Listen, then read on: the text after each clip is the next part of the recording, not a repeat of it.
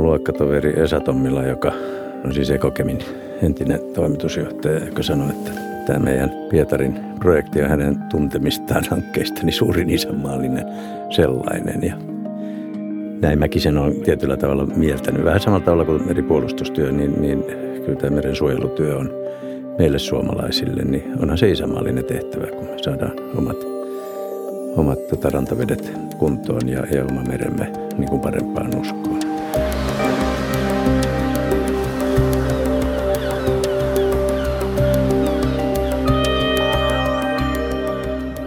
Vieraanani on tänään Jon Nurmisen säätiön perustaja ja hallituksen puheenjohtaja, merenkulkuneuvos Juha Nurminen. Meri on ollut Juhan elämässä läsnä aina, sillä hän on merenkulkijoiden sukua. Juhan isoisen isä perusti Jon Nurminen Oy nimisen laivanvarustamon Raumalle jo 1886. Yritys luopui varustamotoiminnasta 1960-luvun lopussa joten Juha on tehnyt ammattiuransa huolinnan ja logistiikan parissa. Mutta vahva napanuora mereen ei ole missään vaiheessa katkennut. Tutusta ja rakkaasta elementistä ja intohimosta tuli Juhalle viimeistään jo Nurmisen säätiön perustamisen myötä elämänikäinen tehtävä. Tervetuloa podcastiin, Juha. Suurkiitos. Mukava tulla tänne. Koska olit viimeksi merellä? Mä olin niinkin lähellä tätä hetkeä kuin lokakuussa, jolloin mä olin mun poikani kanssa tuolla Punaisella merellä sukeltamassa. Meillä oli semmoinen viikon merisafari siellä. Ja sitä ennen vielä omalla veneellä, niin syyskuussa kyllä ajeltiin Itämerellä. Kuulostaa mahtavalta. Meillä täällä podcastissa on vieraana ihmisiä, joille Itämeri on henkilökohtaisesti tärkeä. Mikä on kaikkein tärkein Itämeri-hetkesi tai Itämereen liittyvä muistosi, jos yksi pitää valita? Ehkä ihan päällimmäiseksi nousee tuossa kolme-neljä vuotta takaperin ne uintihetket itäisellä Suomenlahdella, jolloin meillä oli ennätyksellinen hellekesä ja silloin odotettiin, että leväkukinnot oikein räjähtää. Me oltiin meidän lasten kanssa tuolla Poistöön saaressa uimassa ja silloin mä jouduin toteamaan siinä, että, että ei ollut muruakaan levää ja se oli kyllä semmoinen onnen ja autuuden hetki, kun ties, että tässä on tehty oikeita toimia sitä ennen liki kymmenen vuoden ajan ja saatu se Itämeren tila tämmöiseen kuntoon. Mainitsit jo, että sukeltaminen on lämmin ja tärkeä osa arkea ja elämää, niin mikä siinä oikein kiehtoo? Tai onko Juha Nurmisen taivas tuolla meren pohjassa?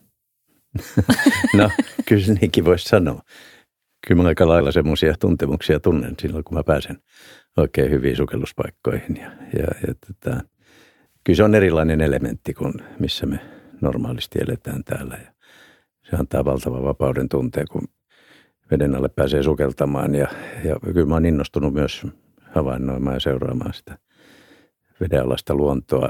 Ja mullahan on vielä erikseen tämmöinen vedenalaisen valokuvauksen harrastus. Ja, ja mä pidän sitä – maisemaa siellä erittäin kiehtovana. Se on visuaalisesti upea ja, ja tarjoaa paljon, paljon hienoja kokemuksia ja näkemyksiä. Aika monen taivas ja sinne mä aina haluan, haluan uudestaan ja uudestaan. Sanos Juha, kun miettii sitä lapsuutta suurilla laivoilla ja, ja tuota, kokemusta ää, niin uimarina kuin purjehtijana ja veneilijänä ja sitten sukeltajana, niin – Miten sinusta sitten tuli Itämeren suojelija? No siinä on varmaan ollut monta tota, tämmöistä vaihetta, jossa ehkä juuri tämä sukeltaminen ja meren rannalla toiminta niin, niin eh, on ollut voimakkaammat herättäjät. Et eh, kyllähän siinä koko 80- ja 90-luvun joutui seuraamaan sitä, että meren tila heikkenee. Sen näki niin pinnalta kuin sitten veden alta – mä lähdin siinä vaiheessa tutkimaan sitten ja, ja opiskelemaan myöskin, että mitkä asiat vaikuttaa muun muassa tähän levä, levän tota, elämään ja, ja siihen, että, se, että siitä on tullut meidän Itämeren suurin ympäristöongelma, tämä rehevöityminen. Muistan hyvin tuon valtavan leväkukinnon ja, ja semmoisen ihan räjähdysmäisen leväkesän, joka oli tota, 97. Joo. Oltiin mun pojan kanssa tuolla – lähdössä veneilemään ja, ja sitten mitä ulomaksi mentiin tuonne ulkomerelle. Mä oletin, että Kirkastuu kir- kohta. kirkastui, ja, mutta toisin kyllä sitten kävi, että se oli valtava pettymys. Ja silloin ö, tuli tämä ymmärrys siitä, että tämähän onkin ulapalla syntyvä ilmiö, eikä siinä rannalla. Tämä Nurmisen säätiö oli jo perustettukin ja lähdin miettimään, että voisiko sitä käyttää sitten hyväksi ja, ja lähteä tekemään jotain konkreettista. Joo. Ennen kuin mennään tähän jo Nurmisen säätiön toimintaan ja, ja tota, perustamishetkiin, niin olet joskus sanonut jossain haastattelussa, että, että Itämeren suojelu on suorastaan isänmaallinen tehtävä, niin mitä sä tarkalleen ottaen tarkoitat tällä ajatuksella? Joo, se taisi olla tota, mun luokkatoveri Esa Tommila, joka on siis Ekokemin entinen toimitusjohtaja, joka sanoi, että tämä meidän Pietarin projekti on hänen tuntemistaan hankkeista niin suurin isänmaallinen sellainen. Ja näin mäkin sen on tietyllä tavalla mieltänyt. Vähän samalla tavalla kuin meripuolustustyö, niin, niin kyllä tämä meren suojelutyö on meille suomalaisille, niin onhan se isänmaallinen tehtävä, kun me saadaan omat, omat tota, rantavedet kuntoon ja, ja oma meremme mm. niin kuin parempaan uskoon. Joo, onhan se valtava osa tätä meidän identiteettiä, jossa mietitään, että tullaan puhtaan luonnon maasta ja sitten se ainoa meri, joka meillä on, niin se on niin kuin huonossa tilassa, niin mä ymmärrän täysin, että sen pitäisi olla osa sitä meidän puhtaan luonnon identiteettiä.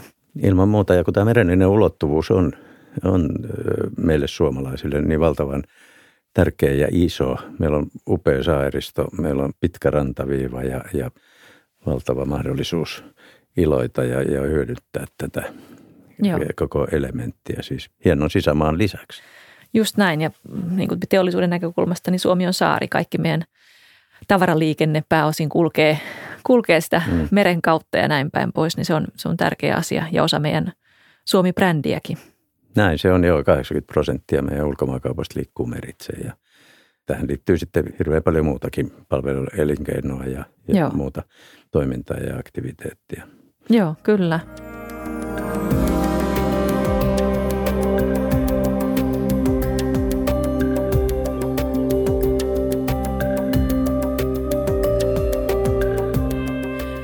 No palataan sinne vuoteen 1992, jolloin sä perustit jo Nurmisen säätiön. Niin ihan näin brutaali kysymys kuin, että miksi tämä säätiö nyt sitten perustettiin tai miksi sinä sen perustit? No silloin elettiin turbulentteja aikoja ja toi Jon Nurmisen perheyhtiö, jonka johdossa mä silloin olin, niin eli kyllä isoissa vaikeuksissa ja monet huolintaliikkeet sitten joutui lopettamaan ja niitä ostettiin pois ja mm.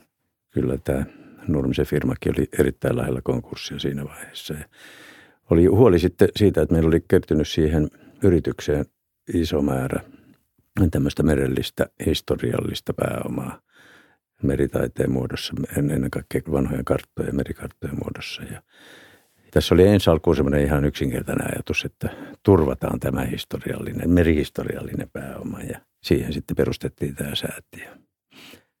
Mutta aika pian me innostuttiin sitten rakentamaan näistä näyttelyitä ja, ja sitten lähdettiin kustannustoimintaan, eli kirjoja aluksi ihan harrastuspohjalla, mutta siitähän tulikin sitten iso brändi.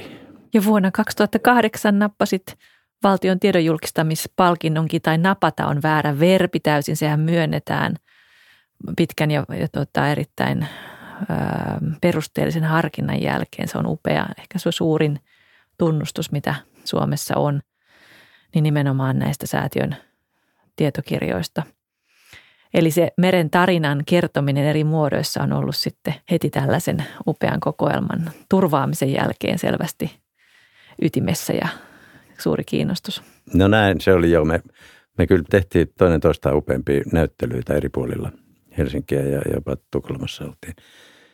Ja, ja sitten näitä kirjoja hän oli Itämeren historiaa ja pohjoisten merten historiaa ja sitten myöhemmin Meritie, mm. jossa oli tämän palkinnon jälkeen muistaakseni.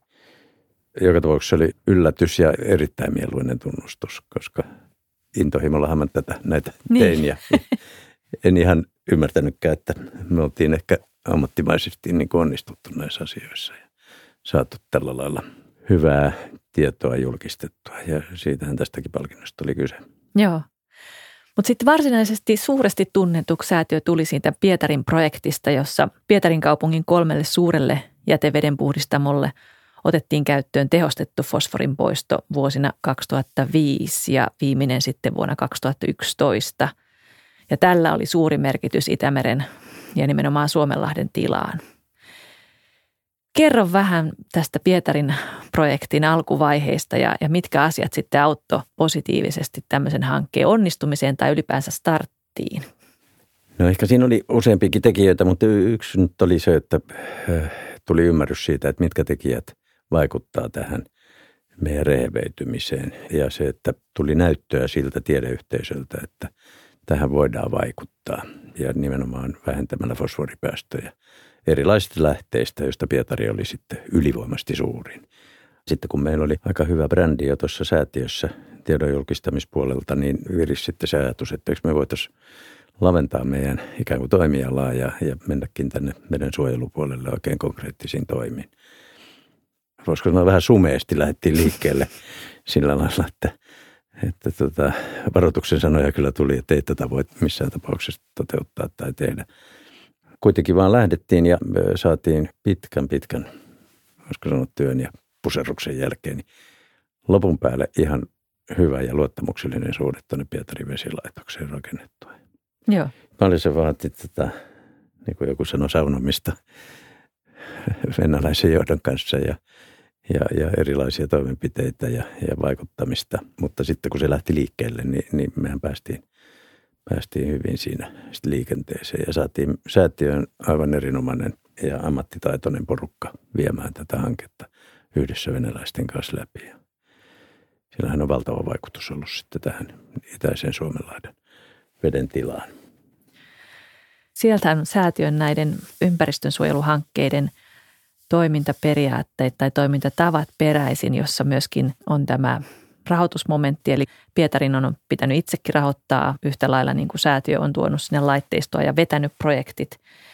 Ja tätä samaa toimintaperiaatetta, että on tarkka projektisuunnitelma, aikataulu ja varat ja yhteistyökumppaneilla yhtä lailla omaa pääomaa, jota sitten laitetaan projekteihin, niin tätä on sitten sovellettu erinäköisissä säätiön projekteissa. Noin 20 on valmiiksi saatu.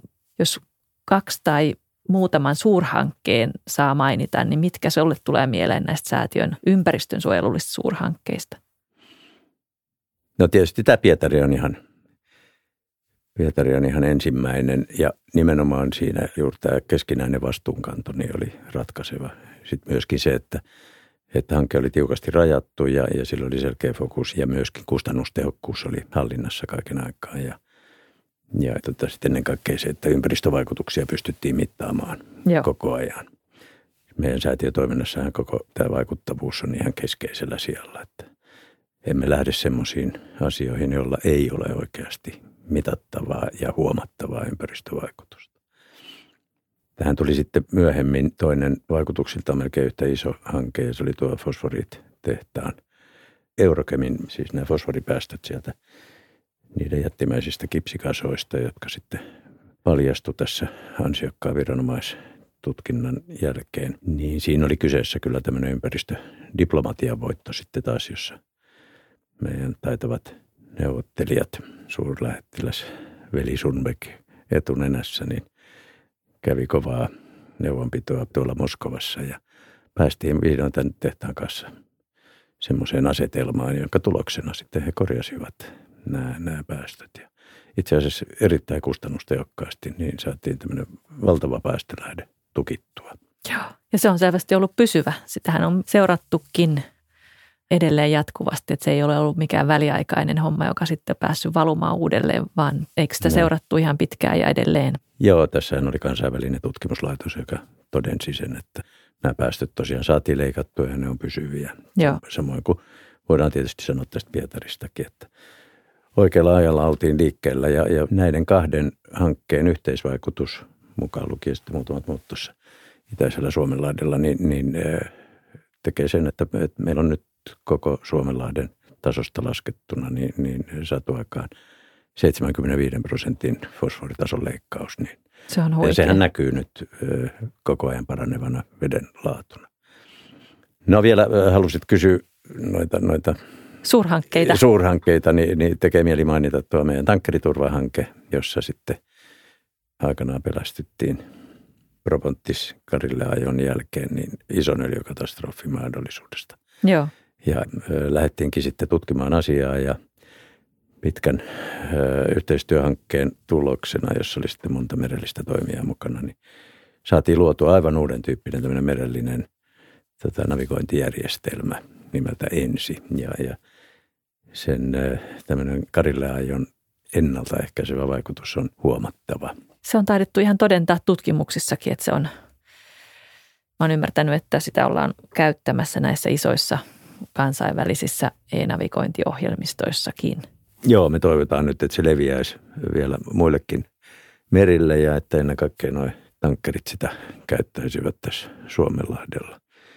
Tämä on kuitenkin tärkeintä, että, että tämmöisen katastrofin ennaltaehkäisyyn panostetaan.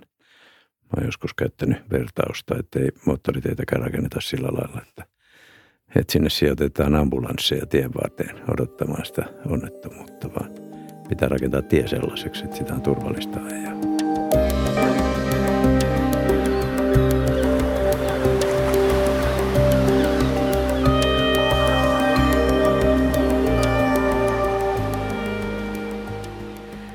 Nyt hypätään tuota ihan ajankohtaisiin kysymyksiin. Säätiö ja itse asiassa juurikin sinä keräsit tänä vuonna ennätysajassa merkittävän summan yksityisiltä lahjoittajilta tähän Jo Nurmisen säätiön Vantaajoen peltojen kipsikäsittelyyn. Ja se oli huikea saavutus. Mistä saat tämmöisen energian ja, ja tota virran tämmöiseen puristukseen, mitä, mitä sekin sitten oli? No joo, ehkä se eh, lähtee siitä, että meillä älyttiin säätiössä tai havahduttiin siihen, että ö, nyt on tutkimukset osoittanut valtavan hyvän menetelmän vähentää pelloilta tulevaa fosforipäästöä, eli niiden kipsitys. Ja kun näillä on tapana edetä hitaasti ja asialla olisi kuitenkin valtava kiire, kun tässä on kyse ennen kaikkea saaristomeren tilasta ja, ja siitä, että sinne saataisiin kirkkaampi vesi. Niin me lähdettiin riskillisesti tavallaan avaamaan tämmöinen oma projekti sitten vielä näiden, näiden jo aikaisempien pilottiprojektien jäljestä. Ja, ja tämä on tämä Vantaajoen Mm. kipsiprojekti sitten, johon hankittiin ihan omaa rahaa privaattilähteistä. Ja, joo, oli siinä aikamoinen koko juokseminen, Niin. mutta vielä, vielä löytyi ihmisiä, jotka on valmiita tasatsaamaan tämmöiseen asiaan. Ja Olihan tässä ympäristöministeri mukana myös rahoittamassa tätä. Ja näin me saadaan pääkaupunkiseutu ainakin näyttämään nyt hyvää esimerkkiä. Ja toivottavasti tämä menetelmä, peltojen kipsitys, nyt saadaan levitettyä mahdollisimman nopeasti ja mahdollisimman laajalle alueelle. Se vaikuttaa itse asiassa, että, että saat suorastaan energiaa tällaisesta suuresta haasteesta ja sen maaliin saattamisesta, josta menenkin seuraaviin haasteisiin, eli siihen, miten monessa suuressa ja pitkässäkin kirjaprojektissa olet henkilökohtaisesti mukana päätoimittajana tai kirjoittajana tai valokuvaajana. Mitäs on tulossa seuraavaksi, Juha? No tässä on kaksi isoa hanketta takana. Toinen on, on tuo Meritie-kirja ja, ja sitten maailma piirtyy kartalle. Ja jokaisen näiden jäljestä on, mä oon aina sanonut, että tämä on, tämä on se viimeinen. Mutta Mutta sä oot onneksi sanonut, että viimeinen suuri kirja. Joo, no nyt on vähän pienempää tulossa ja, ja tota, näihin on kyllä, näitä ollaan tekemässä. Yksi koskee merihirviöitä ja niiden myyttistä menneisyyttä. Toinen on sitten tähän omaan suojelusharrastukseen liittyvä sillä lailla, että kun mä löysin näitä vanhoja dia-arkistoja ja pengoin, niin tykkäsin, että näistähän saakin hieno kirja, mutta nyt näistä tuleekin hyvät tarinat vielä tähän rinnalle ja, ja siitä on tekeillä tämmöinen oma vedenalaisen maailman kirja ja vieläpä Itämerestä on tekeillä kirja Itämeren tarina, joka kertoo sitten Itämeren tarinaa keskiajalta nykypäivään niin karttojen matkassa. Ja karttojen matkassa olet ollut itse asiassa varsin vahvasti, ainakin viimeiset 50 vuotta karttakeräilijänä ja, ja me kaikki tiedämme, että jos mitään tarvitsee tietää kartoista, niin sinä olet se henkilö.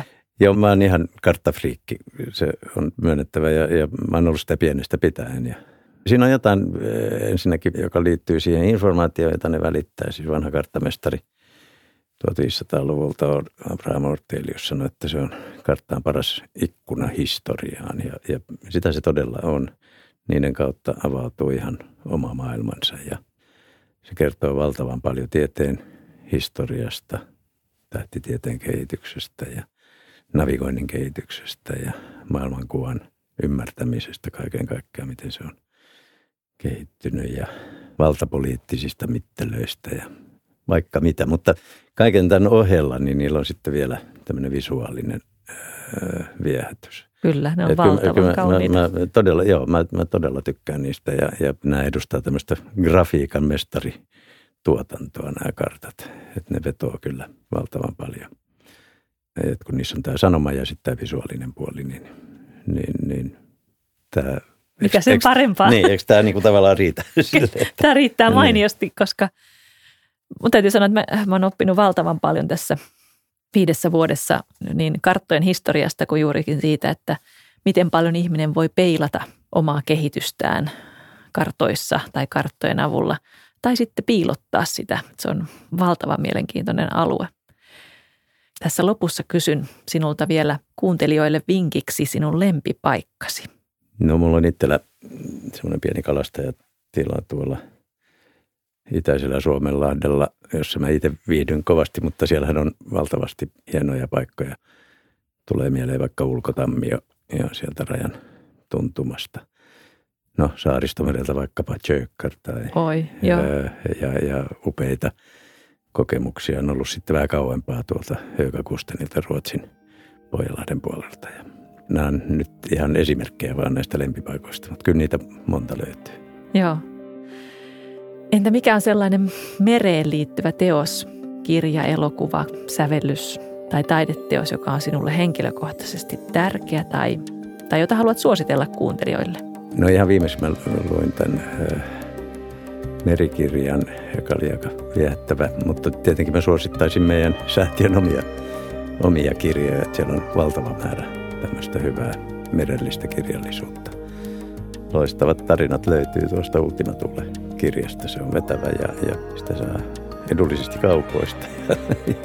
Ja se on kaunis visuaalisesti. Säätiöstä, joo, ja, ja äh, siinä on hurjan hienot nämä löytöretketarinat, kuinka pohjoinen löydettiin. Tähän on hyvä päättää. Kiitos Juha ja katsotaan, miten se seuraavaksi meille se pohjoinen löytyy. Kiitoksia.